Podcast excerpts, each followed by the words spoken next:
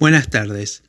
Hace poco se ha iniciado una discusión que sigue estando sobre el proyecto de ley Parámetros de Riesgo Epidemiológico y Sanitario presentado por el Poder Ejecutivo Nacional. Desde, eh, para saber de qué se habla, sería, es bueno, y lo vamos a hacer en conjunto, establecer algunos criterios para entender este proyecto y poder discutir realmente con eh, interés y con algún provecho para todos los intervinientes. En este sentido, cabe decir que el proyecto, lo primero que hay que resaltar, lo primero que hay que subrayar, es que es, es, es necesario este proyecto. Y es muy bueno que se haya presentado. El único problema, y no es un problema menor, es que es un proyecto tardío. Este proyecto tendría que haber sido presentado el año pasado porque hubiese ordenado de otra manera la legislación nacional, provincial de la ciudad de Buenos Aires en orden al manejo de una pandemia que en el caso argentino tiende a prolongarse en el tiempo quizás más allá que en otros países, pero que es una situación que es común a Latinoamérica. En este sentido, hay que recordar lo siguiente respecto de este proyecto. En primer lugar, ya mencioné que es necesario este proyecto por lo menos para ordenar legislativamente. En este sentido hay que tener en cuenta que, a diferencia de algunos países latinoamericanos como Colombia, Chile,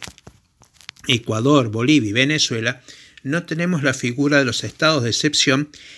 incluidos en la Constitución, que hubiesen permitido con muchísimo, eh, diríamos, provecho para los ciudadanos, muchísimo provecho para el Estado, para los organismos y de muchísimo provecho en general para toda la población que hubiese habido algún soporte constitucional fuerte como, es, como son las cláusulas relativas a los estados de excepción. Segundo paso. Eh,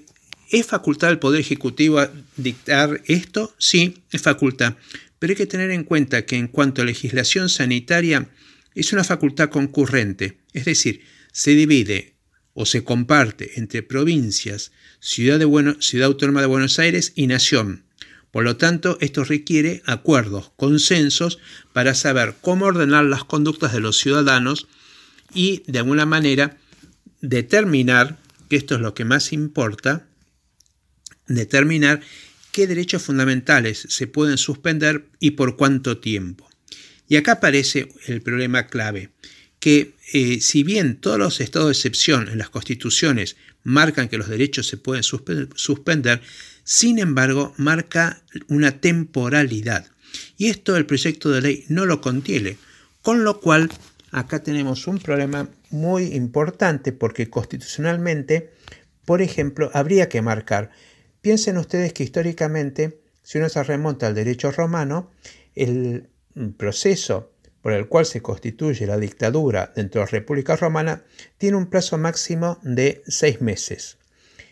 Los modernos estados de excepción también tienen plazos, que son prorrogables una sola vez, pero esto no aparece en el proyecto de ley y esto hubiera sido muy bueno, muy conveniente, no solamente para los ciudadanos, sino para todas las actividades económicas, sociales y culturales, marcar un límite. ¿Por qué? Porque hay que tener en claro que las personas adecúan su conducta a lo que las normas le piden, pero también en estos casos de excepción, de emergencia, de desastre, como puede suceder con una pandemia, es necesario que se sepa por cuánto tiempo. Un plazo razonable sería 60 días, que es como constituyen algunas normas en algunos países. Y esto es muy bueno porque permite que los ciudadanos se adecúen y adecúen sus actividades a este plazo. ¿Es cierto que los derechos se pueden suspender en este periodo? Por supuesto que es cierto que se pueden suspender, pero hay que tener en claro que los principios por los cuales se suspenden tienen que ir marcados en el proyecto de ley y enmarcados de una manera muy significativa. Si tomamos el caso de Ecuador, por ejemplo, permite suspender o limitar el ejercicio del derecho de, trans, de libertad de tránsito, la libertad de asociación y de reunión, y en algunos casos la libertad de información. Este dato hay que tenerlo en claro para analizar y ver si esto en la Argentina se podía haber dado. Y creemos que sí, hubiera sido bueno que el proyecto hubiese marcado fundamentalmente estos datos. Hubiese sido bueno que, si bien no tenemos un estado de excepción, y esto es una falta muy, diríamos, muy significativa, que la reforma de 1994 no lo consideró, cuando ya otros países lo tenían, cuando ya existía el estado de alarma en España, que es lo más cercano a lo que vamos a hacer ahora en Argentina, hubiera ayudado mucho para bajar el grado de litigiosidad que, ha sucedido y que va a seguir sucediendo, porque justamente estas pequeñas, estos pequeños huecos que tiene la ley son muy significativos, son muy importantes y no pueden quedar sin ningún control, ni por parte del Congreso ni por parte del Poder Judicial. Por eso es importante, para analizar también la situación de este proyecto de ley, una cosa que dice la el estado, los estados de excepción en la Constitución boliviana, que dice, la declaración de estado de excepción no podrá en ningún caso suspender las garantías de los derechos, ni los derechos fundamentales, el derecho al debido proceso, el derecho a información y el derecho de las personas privadas de la libertad. Esto marca un, límite a la actividad que puede realizar y a la norma que prevé el Estado. Piensen ustedes que el Estado en este proyecto de, ley divide las regiones en, de, media, de bajo riesgo, mediano riesgo y alto riesgo, con una situación dinámica que es coherente porque la pandemia no sigue un curso determinado, sino que va tomando diferentes formas según las regiones y los estados de la población, el nivel de vacunación, etc. Otros puntos técnicos y que otras que no son propios del derecho, pero que sí aportan ciencias como la medicina y la matemática, como para poder prever cómo puede seguir o cómo podría seguir el curso de esta pandemia. Y esto es muy interesante porque en el caso de que fuese necesario renovar las, las medidas previstas en este proyecto de ley, uno tendría que saber, o el ciudadano común tendría que saber desde cuándo hasta cuándo no puede quedar librado a sin sin tiempo. Porque uno de los peligros que sucede con los estados de excepción, con los estados de emergencia, es que el Poder Ejecutivo tiende a concentrar más poder de que el que tenía. Y en el caso argentino, que históricamente el Poder Ejecutivo Nacional y Buenos Aires siempre ha tenido un peso fundamental respecto a las otras provincias, ubicándose siempre por encima, por diversas razones históricas que no viene ahora al caso comentar, pero que sí son conocidas y se pueden investigar, es muy importante tener en cuenta que el Poder Ejecutivo en estas circunstancias no puede limitarse en su poder, que la Constitución, aún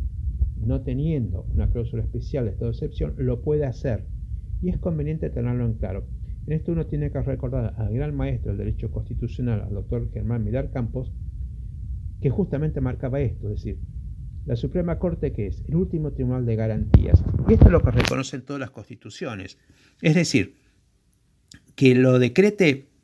el estado de excepción o que salga promulgada esta ley no impide que sea revisada las circunstancias por las cuales se dictó esto por parte sea de una Corte Constitucional, como es en el caso de Colombia, o por parte de la Corte Suprema Argentina, como es este, en nuestro caso. Por eso es importante tener en claro que los derechos de los ciudadanos, si van a ser suspendidos, tienen que ser en forma muy limitada y muy marcada. De que ninguna manera signifique eso dos cosas, ni que en la práctica esos derechos no se puedan ejercer o que sean, o que sean restringidos de forma injustificada. Por eso es importante atender a estos, diríamos, eh, huecos, no yo diría huecos, pero sí eh, situaciones que permite este proyecto de ley que crezca la litigiosidad, que ya es bastante con estos casos, como se dio con el tema del derecho a educación entre el Poder Ejecutivo Nacional y el Gobierno de la Ciudad de Buenos Aires. Para evitar esto, hubiese sido necesario corregir este tipo de cosas, aprender de la experiencia y de los litigios que han sucedido y la jurisprudencia de la Corte, porque en el caso de Asociación Bengalensis, la Suprema Corte reconoció o se deduce de ella la facultad concurrente que tienen las provincias en materia sanitaria y lo mismo equivale para el gobierno de la Ciudad de Buenos Aires. Por lo tanto, en suma, aplaudimos la presentación del proyecto. 2. Reconocemos que es tardía. 3. Tenía que haber sido resueltas ciertos problemas de temporalidad que son muy importantes. Y cuarto, indicar realmente por qué, se van por qué ciertos derechos se van a suspender, pero con una limitación de tiempo, de manera que la ciudadanía se pueda acomodar en sus conductas, pueda prever un fin, si no eh, un fin inmediato de todo esto, sabiendo, y esto no es necesario este, tener un conocimiento especial, de que la pandemia tiene un curso que sigue y va a seguir por un cierto tiempo, que no nos vamos a librar de ella, pero por lo menos ordenar las conductas en un estado de emergencia que requiere seguridad para los ciudadanos,